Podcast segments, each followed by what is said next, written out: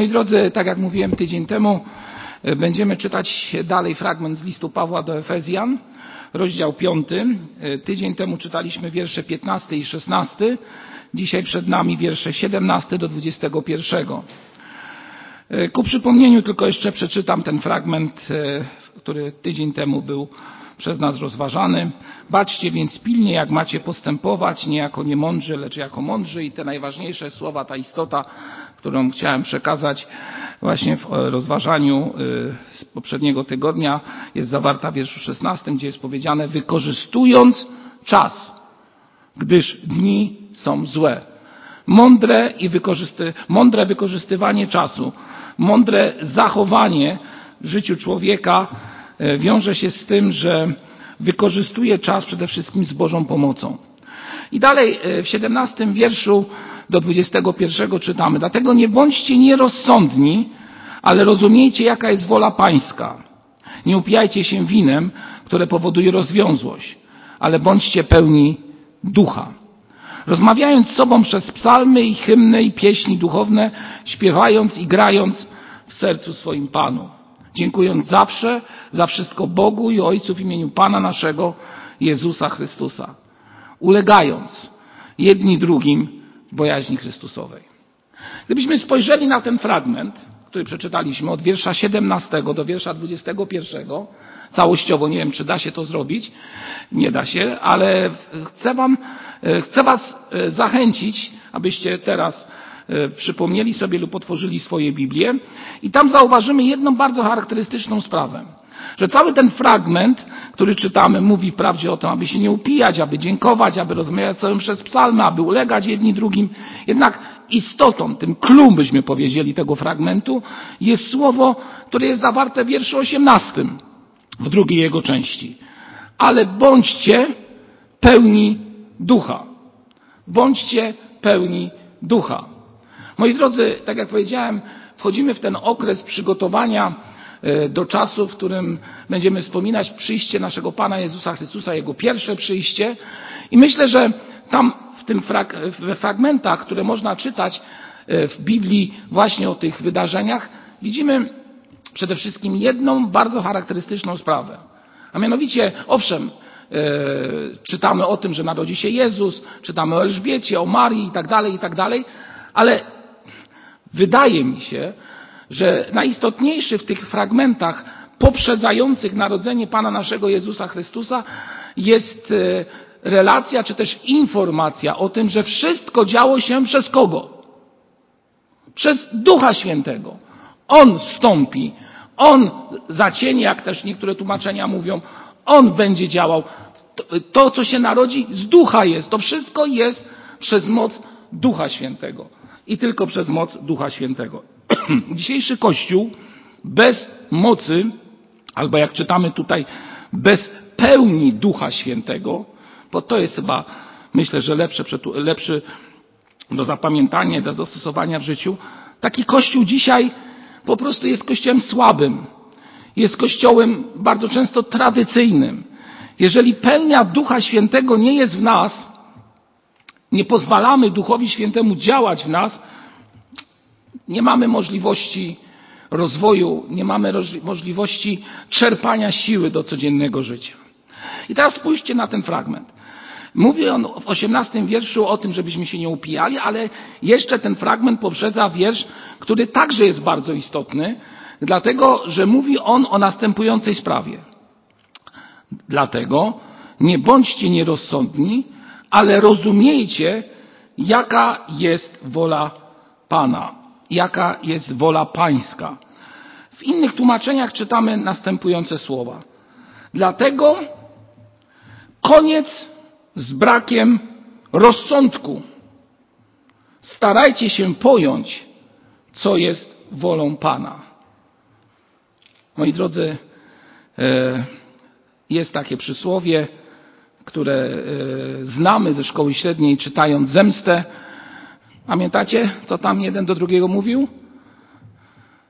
Dwóch głównych. Niech się dzieje wola nieba, z nią się zawsze zgadzać trzeba. No i słuchajcie, gdybyśmy zapytali każdego Polaka dzisiaj o to, o to zdanie, to myślę, że każdy by je wypowiedział, tak jak wy przed chwilą.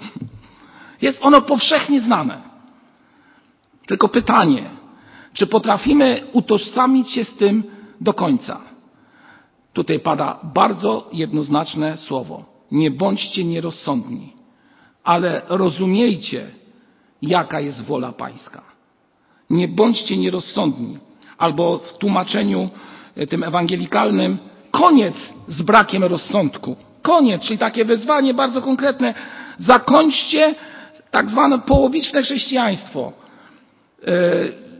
Nie bądźmy ludźmi swawolnymi, lecz bądźmy ludźmi rozsądnymi, którzy potrafią wykorzystać czas i rozumieją, czy też dążą do tego, aby odkryć, jaka jest wola Boża względem mojego życia, czy też dla mojego życia.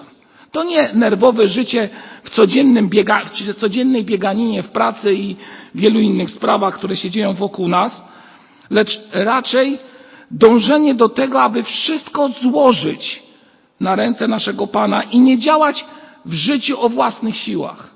Myślę, że to jest jedną z głównych spraw dotyczących woli, e, nasze, woli jaką ma Pan Bóg dla naszego życia.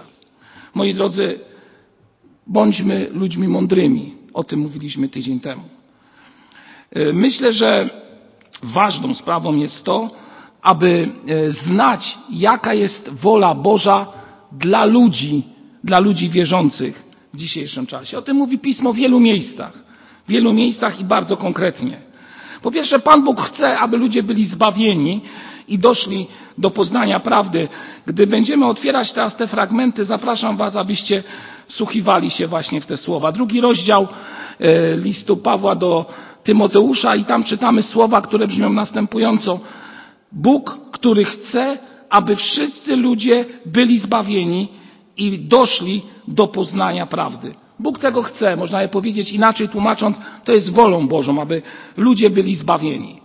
Więc nie zależy to od nas.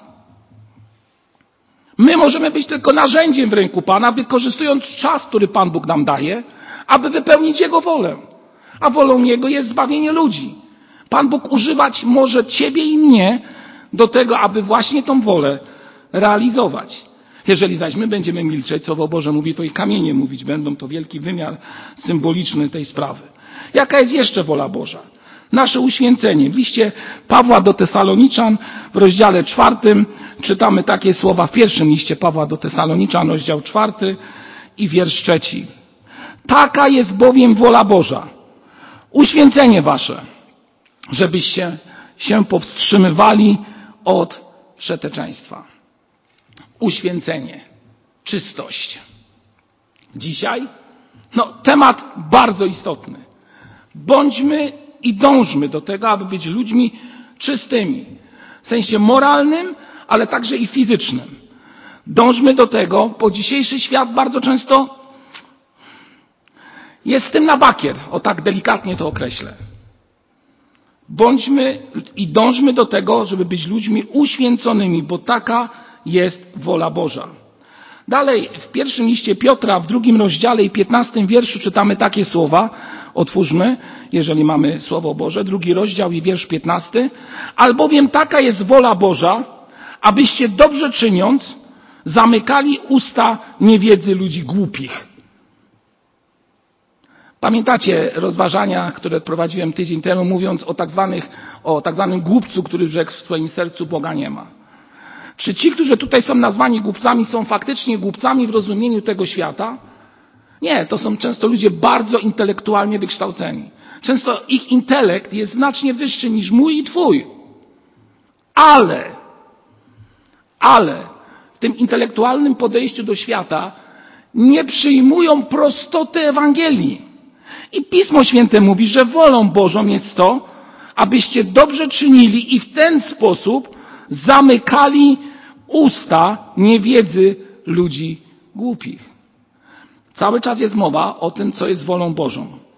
Bóg chce, aby ludzie byli zbawieni, Bóg chce, abyśmy przez nasze uświęcenie pokazywali tą inność, ale także, abyśmy byli ludźmi, którzy dobrze czyniąc, przez dobre czynienie zamykali usta tych, którzy są, jak czytamy tutaj tak ostro i bardzo konkretnie, głupcami. Zamykać usta przez dobre czynienie. Myślę, że to jest istotą Kościoła. Dzisiaj Kościół może wiele haseł mówić. może wiele pięknych słów wypowiadać w tym miejscu. Może głosić różne idee. Utożsamiać się z ruchem walczących kobiet, czy też walczących inaczej.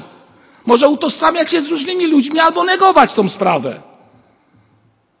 Ale istotą Kościoła jest zwiastowanie, zwiastowanie Chrystusa, który chce, aby zbawieni byli wszyscy. Który chce, aby zbawieni byli wszyscy. Bo to jest Jego wola. Który chce, aby ludzie byli uświęceni. I On będzie do tego prowadził.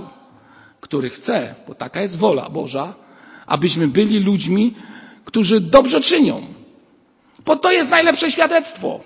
Cóż znaczy to, że pójdę do drugiego człowieka i mu przekażę całą doktrynę naszego Kościoła? Albo ideę, które za, idzie, za tym idzie. Jak moje życie będzie zaprzeczeniem tego. Mój, moje słowa będą zaprzeczeniem tego. Moje różne działania będą zaprzeczeniem tego. To nic, moi drodzy, nie znaczy, że będę wiele mówił. Dzisiaj świat patrzy na ciebie. Po pierwsze, co mówisz, ale ważniejsze, jak robisz, jak postępujesz, w jaki sposób odnosisz się do drugiego człowieka. O tym będziemy mówić jeszcze troszeczkę dalej w naszym dzisiejszym rozważaniu. A więc uświęcenie i dobre czynienie.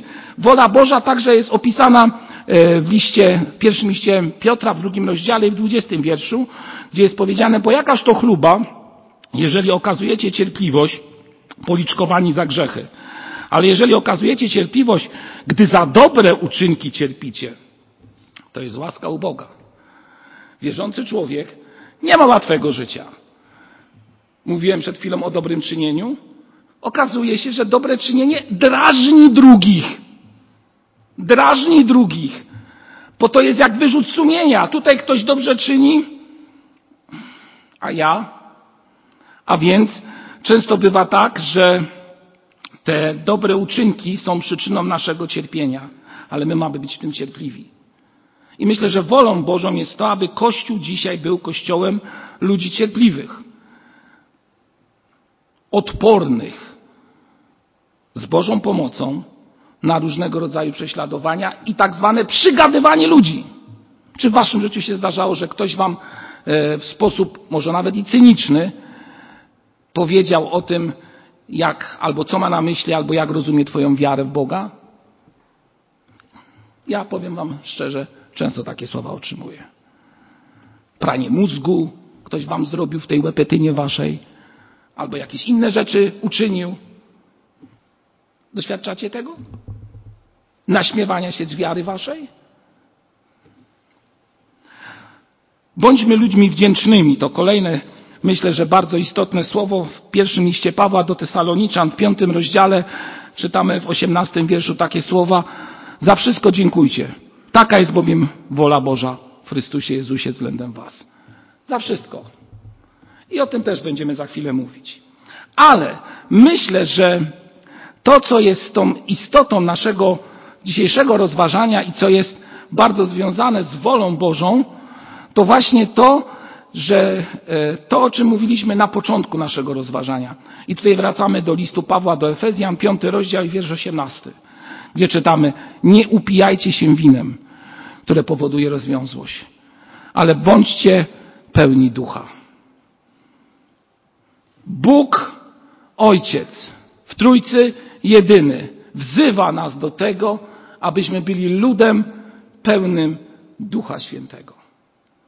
Moi drodzy, zapytam w ten sposób, czy zmierzyliście się z tym stwierdzeniem w waszym życiu? Dzisiaj będę chciał właśnie na ten temat więcej powiedzieć. Moi drodzy, jednak czytając ten osiemnasty wiersz zadałem sobie pytanie, dlaczego e, przekazanie woli Bożej, która to wola Boża mówi bardzo wyraźnie o tym, abyśmy byli ludźmi pełnymi ducha, poprzedzone jest następującym stwierdzeniem. Nie upijajcie się winem, które powoduje rozwiązłość. No, ciekawe zestawienie. Upijanie się winem, które powoduje rozwiązłość i pełnia ducha. No oczywiście zaraz na pamięć przychodzą mi słowa, które są zapisane w drugim rozdziale dziejów apostolskich, gdzie czytamy, że w dniu, kiedy został Kościół napełniony, a właściwie pierwsi chrześcijanie, jeszcze wtedy nie chrześcijanie, ale uczniowie Chrystusa, Duchem Świętym, Oni wychodzą, głoszą prawdę Ewangelii i co mówią o nich ludzie? Że są pijani. Młodym winem się upili. Młodym winem się upili. No, jak my zwiastujemy Ewangelię w dzisiejszym czasie, to bardzo często, może nie mówią, że młodym winem się upiliśmy, ale po prostu, że jesteśmy no, naiwni, bo chyba to tak najłatwiej można powiedzieć. A więc dlaczego to zestawienie? Nie upijajcie się winem, które powoduje rozwiązłość, ale bądźcie pełni ducha. Słowo, które tutaj pada o upijaniu się, e, o pijaniu się winem, dotyczy, no to bardzo ciekawe stwierdzenie, bo ma takie, taką konotację, już chyba kiedyś o tym mówiłem, językową w naszym dzisiejszym czasie. Nie wiem, czy wiecie, że e, właśnie to, o czym tutaj jest mowa, czyli o upijaniu się winem, czyli o spotkaniu, w którym następuje upijanie się winem, było określane w języku greckim słowem sympozjon. Kojarzy się wam to z czymś? Sympozjum. Dzisiaj. Jaki ma wymiar sympozjum dzisiaj? No ma wymiar oficjalny i nieoficjalny. Oficjalny, gdzie mówi się o rzeczach istotnych i ważnych, i nieoficjalny, czyli tym, co się dzieje po. Wszystko to jednak prowadzi do jednej bardzo charakterystycznej sprawy. A mianowicie człowiek, który upija się i ten, który jest pełen ducha, nie, nie mówcie, że teraz będę mówił troszeczkę może, e, no, może przekoloryzuję tą sprawę, ale powiem w ten sposób, że jedno i drugie, uwaga, czy też będąc pod wpływem jednego i drugiego, jesteśmy pod wpływem sił zewnętrznych. To zarówno upijanie się winem powoduje, że pozwalając na to, aby coś do nas weszło, pozwalamy na to, aby mieć konsekwencje tego, co się stać może z naszą głową za chwilę. Pozwalając działać Duchowi Świętemu w naszym życiu, uwaga, oddajemy się pod Jego kontrolę. Tylko upicie się winem prowadzi do czego? Do rozwiązłości, do tak zwanego ożywienia, które często też jest charakterystyczne dla pełnych ducha. Tylko w tym wszystkim, moi drodzy, w tym wszystkim w przypadku upicia następuje brak samokontroli nad życiem i nad ciałem. W przypadku zaś ducha, tak jak czytamy tutaj, następuje samokontrola i wstrzemięźliwość. Stąd też Słowo Boże mówi, nie upijajcie się, bo wino prowadzi do rozwiązłości. Czyli będąc pod wpływem czegoś z zewnątrz, wpadasz w coś, co jest poza tobą. Kiedy jesteś człowiekiem, który jest podatny na rozwiązłość i na brak wstrzemięźliwości, a przede wszystkim nie ma samokontroli. Gdy jesteś pełny ducha, ta samokontrola wraca. I teraz coś powie, ale bracie, dzisiaj pojechałeś, to co, wina pić nie możemy? Baptyści nową doktrynę wprowadzili? No więc powiem wam, bracia i siostry, tak. Co ja powiedziałem? Powiedziałem o tym, że nie mamy się upijać. Ale nie powiedziałem o tym, że dobre wino po obiedzie jeden, zależy kto może. I tutaj już więcej nie powiem. Każdy z Was wie. A więc nie upijajcie się, ale bądźcie pełni ducha. Kto jest pełny ducha, wie, co ma zrobić. I kiedy ma powiedzieć stop, kiedy ma powiedzieć koniec. Bo duch jest w nim i daje mu kontrolę nad jego życiem i powoduje, że człowiek może faktycznie funkcjonować zupełnie inaczej niż ludzie w tym świecie. I teraz, moi drodzy, kolejna bardzo istotna sprawa, która jest zawarta w wierszu 18. A mianowicie mowa jest tutaj o tym, aby, ale bądźcie pełni ducha. W tym tłumaczeniu byśmy powiedzieli, że jest to jakiś czas, który powoduje, że człowiek jest e, przez tego ducha w sposób szczególny wypełniony, ale inne tłumaczenia dosadnie o tym mówią. Przeczytam je teraz. Ale dbajcie o to, aby duch mógł was stale napełniać. Aby duch mógł was stale napełniać. I teraz rozgraniczenie. Każdy z nas słyszał o, tak, o tym, co jest napisane w Piśmie Świętym, mianowicie o chrzcie w Duchu Świętym albo o chrzcie Duchem Świętym. Oczywiście są grupy chrześcijan, które mówią o różnym czasie chrztu w Duchu Świętym. Ja wierzę w to, że chrzest w Duchu Świętym następuje w momencie, kiedy człowiek w sposób szczególny zostaje przez ducha pociągnięty, a potem w chrzcie wodnym w imię Ojca i Syna i Ducha Świętego wyraża swoją wiarę. I teraz tak. To są sprawy, które się dzieją na początku naszej wiary, na początku naszego chodzenia z Chrystusem. Chrzest, to, że Duch Święty zamieszkuje w nas, że jesteśmy namaszczeni przez tego Ducha, że Duch nam dał rękojmi i pieczęć. Czyli wziął nas w swoje posiadanie. To się stało, można by powiedzieć, jednorazowo. To się stało jednorazowo w życiu naszym, kiedy Duch zaczął w tobie działać. Ale dzisiaj mówimy o czym? O napełnieniu. Czym? Kim? Duchem Świętym. Duch Święty wypełnia człowieka przez całe życie. To nie jest jednorazowy proces. To jest czas, w którym jesteśmy każdego dnia napełniani Jego obecnością i bliskością. Moi drodzy, napełnienie Duchem Świętym to nie jednorazowe doświadczenie, to raczej ciągły proces. Jak być napełnionym? W związku z tym możemy zadać pytanie, jak być napełnionym Duchem Świętym? Myślę, że Słowo Boże i na ten temat bardzo wyraźnie mówi. Po pierwsze, należy wyznać i wyrzucić z naszego starego życia wszystkie grzechy, które nas obciążają i sprowadzają, można je powiedzieć, do miejsca, w którym nie możemy Boga chwalić. Używając obrazu, jeżeli mamy kubek, w którym coś piliśmy i ten kubek zostawimy na kilka dni gdzieś tam, z zawartością tego, co tam w środku było, powiem tak, różne reakcje się dzieją. Od pleśni przez inne brudy, które tam są.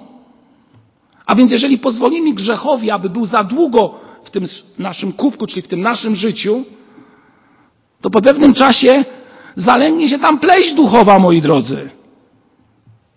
I trzeba użyć wtedy detergentów, aby dobrze to zmyć. Ale podstawą wszystkiego jest to, aby się tego pozbyć. Chcesz być napełniony Duchem Świętym? Oczyść swoje życie.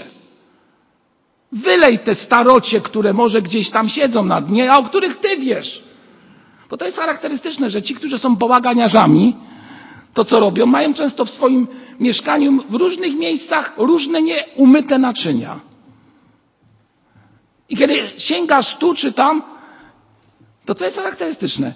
Ten człowiek, który na pierwszy rzut oka wydaje się, że jest wielkim bałaganiarzem, on wie, co i gdzie się znajduje. On wie, że tam leży ten kubek, a tam leży tamte naczynie. Skąd się to dzieje? No zadasz pytanie, dlaczego nie zaniosłeś tego do swojego, do miejsca, w którym się nam można to obmyć, wyczyścić. Albo nie ma odpowiedzi, a jeżeli nie ma odpowiedzi, to prostą odpowiedzią jest to, że jestem leniwy. No, y, szczególnie tu się bije swoje serce jako młody student doświadczaliśmy w pokoju studenckim mnogości takich wydarzeń. W związku z tym trzeba to oczyścić, trzeba to wylać, trzeba to umyć, aby być napełnionym ożywczym tchnieniem Ducha Świętego. Jeżeli z tym nie zrobisz porządku, marne szanse. Poddaj się pod kontrolę Ducha Świętego, aby On uporządkował Twój rozum, Twoje ciało, czas, talenty, które posiadasz, Otwórz się na działanie Ducha Świętego. Otwórz się także przez to, że jesteś w Słowie Bożym i trwasz w nim. A więc można zadać pytanie, jak być napełnionym? No prosta sprawa. Wyznać, oczyścić, oddać się pod kontrolę, trwać w Słowie, czyli być blisko Pana. To jest pytanie, jak być napełnionym Duchem Świętym. Ale drugie pytanie jest istotniejsze, a trzecie będzie jeszcze bardziej istotne. Drugie brzmi następująco. Czy wiadomo, albo czy wiesz, że jesteś tym duchem napełniony? Kiedy człowiek wie, że jest napełniony Duchem Świętym? Spróbujmy sobie teraz w naszych głowach odpowiedzieć. Jaka musi być widoczna w Twoim życiu duchowym postawa, żebyś wiedział, że jesteś tym duchem napełniony? A co nie powinno w nim być? Czego nie powinno w nim być?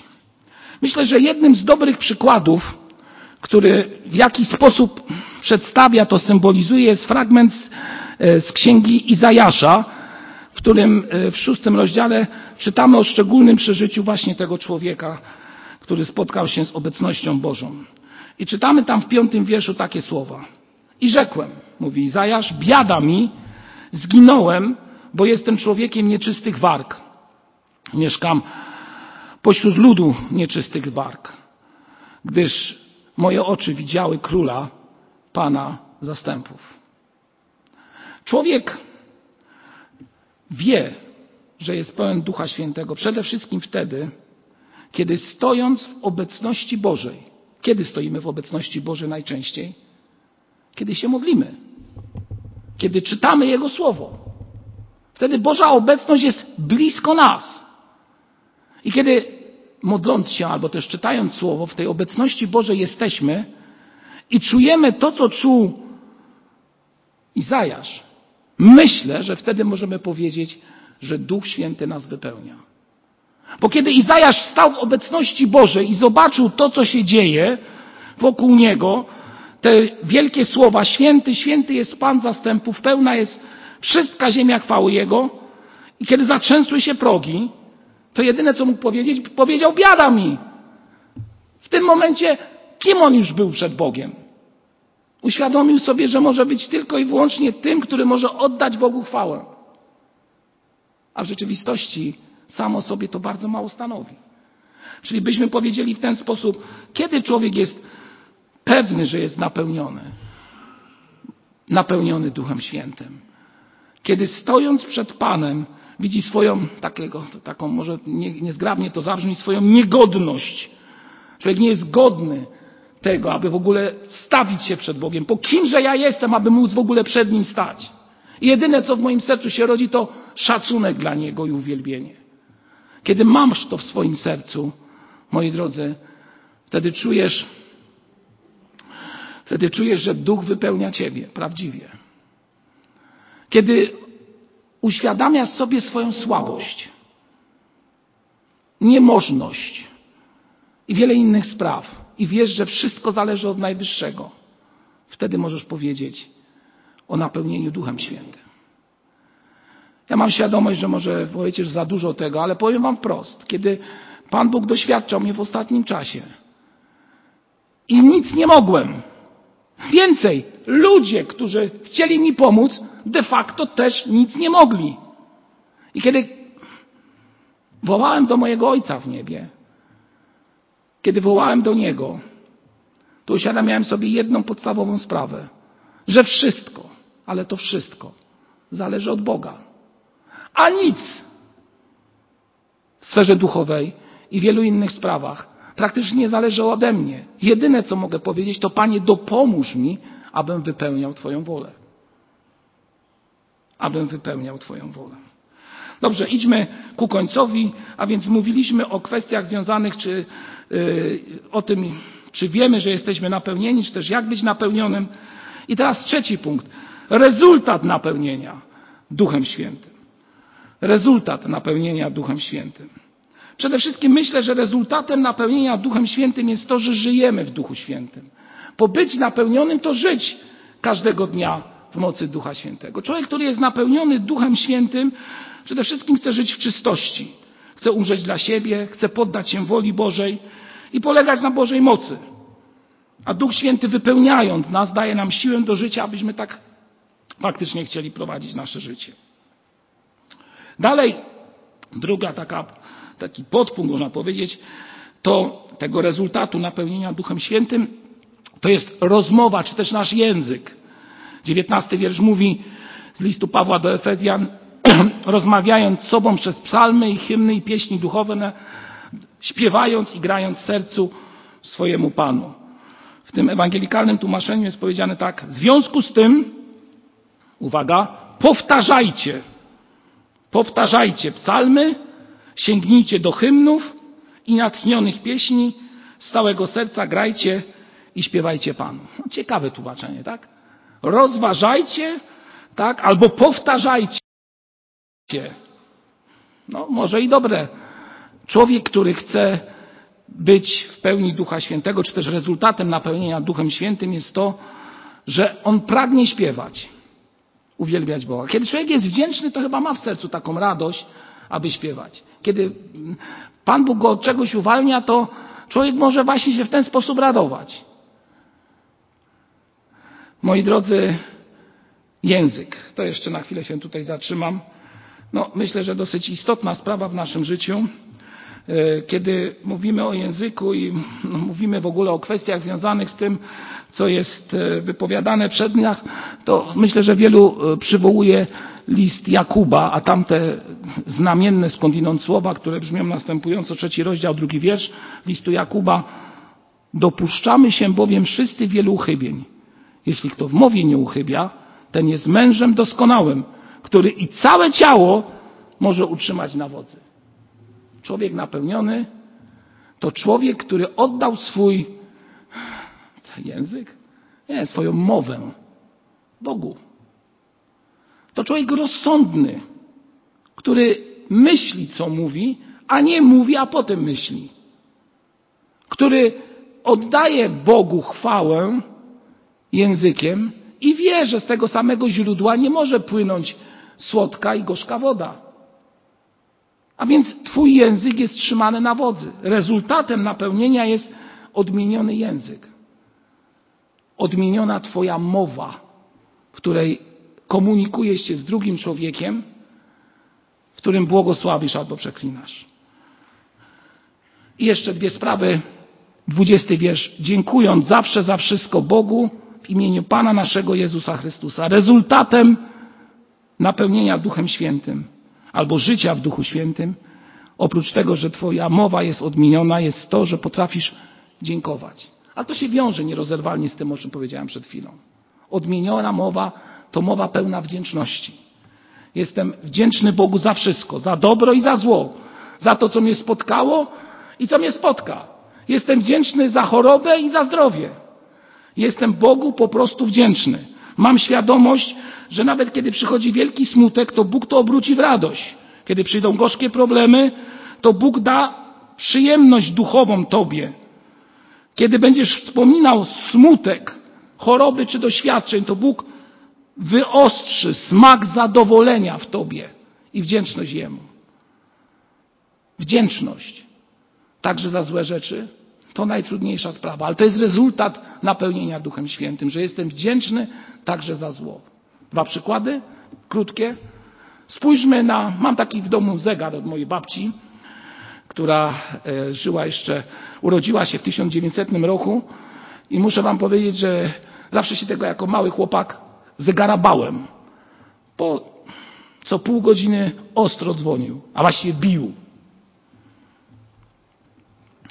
I co jeszcze było charakterystyczne? Że miał wahadło, które równomiernie po nakręceniu zegara tykało. I tak jest, to wahadło to kiedyś zainspirowało mnie właśnie do takiej myśli. W życiu człowieka są chwile dobre i złe. Jest czas choroby, jest czas radości, jest czas doświadczeń i czas zwycięstw. To jest tak jak wahadle. Czasami wahadło jest po jednej stronie tego, co nazywamy czymś złym. Ale człowiek, który ufa Panu, wie, że tak jak wahadło przejdzie na drugą stronę, tak my ufając Bogu, że chociaż jesteśmy w najtrudniejszej chwili, możemy przejść do zwycięstwa, daje nam siłę. I to jest rezultat napełnienia Duchem Świętym. To jest rezultat napełnienia Duchem Świętym. I drugi przykład, można powiedzieć, zestawienie. Słyszeliście ostatnio o diamencie, który gdzieś tam wydobyto, szlifowano i zaczęto sprzedawać. Mówią, że to jest naj, największy z największych, jeśli chodzi o wartość. Czy zastanawialiście się, dlaczego klejnoty, diamenty, cokolwiek, małe, ale bardzo drogocenne, kładzie się na powierzchni, która przeważnie ma jaki kolor? Czarny. Coś, co jest doskonałe w zestawieniu z tym, co jest czarne? No, ktoś powie paradoks. Ale właśnie kiedy coś, co jest ciemne, czarne, nie wiem, bordowe, zwał to jak zwał, zostanie wyposażone w coś, co na środku świeci i pięknie pokazuje wartość tego, lepiej to możemy ocenić. I tak jest z naszymi doświadczeniami i z trudnościami, przez które przechodzimy. Często są czarne i nam się nie podobają. Ale Pan Bóg na tym czymś, co jest złe, może wykształcić coś albo pokazać coś, co jest piękne. I wydaje ci się, że w chorobie już nic nie możesz. Ani mówić nie możesz, ani nie możesz nic robić. Nieprawda. Właśnie w tym momencie możesz bardzo wiele. Modlić się, błogosławić i być błogosławieństwem dla innych, jeżeli wyzdrowiejesz. Bo tak Pan Bóg działa. I to jest rezultat napełnienia Duchem Świętym. A więc nie buntujmy się na doświadczenia, które przychodzą, chociaż trudno jest powiedzieć hura, że je mam. Przyjmijmy je w pokorze, prosząc Boga o błogosławieństwo. I na koniec, wiersz 21, ulegając jedni drugim w bojaźni, a więc rezultatem napełnienia Duchem Świętym jest to, że człowiek ma szacunek dla drugiej osoby. Szacunek dla drugiej osoby. I ten szacunek y, następuje przez to, że jestem w bojaźni Chrystusowej, albo też można inaczej powiedzieć w szacunku, bo słowo bojaźń zamiennie jest w języku oryginalnym tłumaczone. Bojaźń równoważy się ze słowem szacunek.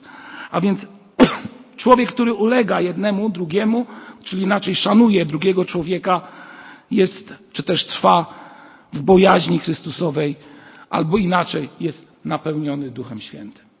A więc podsumujmy. Rezultat napełnienia Duchem Świętym. Człowiek zmienił swoje życie. Człowiek ten, człowiek napełniony Duchem Świętym zmienił sposób wymawiania. Uwielbia Boga. Człowiek, który jest napełniony Duchem Świętym, jest pełen wdzięczności. Jest pełen też szacunku dla drugiego człowieka. No i na koniec oczywiste pytanie. Czy jesteś napełniony Duchem Świętym? Albo inaczej, czy pozwalasz, aby Pan Bóg napełniał Cię Duchem Świętym? Bo tak jak powiedziałem, to jest proces. To nie jest jednorazowe wydarzenie. Dziś wzywam siebie i każdego z Was do modlitwy. Panie Boże, oczyść moje wnętrze i wypełnij je mocą Ducha Świętego, abym był błogosławieństwem dla wielu, abym był wdzięczny Tobie, aby mój język mógł Ciebie uwielbiać, a ludzie patrząc na moje życie widzieli, że dobrze chcę czynić i czynię to przez moc Ducha Twojego Świętego. Abyśmy mogli szanować drugiego człowieka, a nie mówić, że jeżeli cokolwiek inaczej myśli, to jest po prostu. Już nie będę mówił, bo czasami słyszę takie stwierdzenia. Bóg umarł za wszystkich. A my, jako ludzie napełnieni Duchem Świętym, mamy do tych wszystkich docierać, a nie wybiórczo. Bo to jest największy grzech Kościoła, że on sobie wybiera, do kogo będzie szedł. Tutaj jak krzyżacy sobie pomyśleli, będziemy, przepraszam, że tak dywaguję, będziemy nawracać siłą na Pomorzu. I przyszedł kiedyś nasz władca i mówi do nich, słuchajcie, no ktoś powie polityka, no ale tak było. Potrzeba, aby w okolicach Morza Czarnego nawracać Tatarów. Oddajemy wam ziemię, które, z których będziecie mogli pójść i nawracać Tatarów. A oni powiedzieli nie, bo tu nam jest dobrze. Gdzie nam było dobrze? Tam, na Mazurach dawnych. I my czasami też tak, no ja mi tu jest dobrze w tym kościele, wszystko jest pięknie, a co tam? A właśnie to tam, że trzeba wyjść i trzeba wypełnić wolę Bożą, o której mówiłem na początku, będąc pełnym Ducha Świętego. Zapraszam, powstańmy do modlitwy.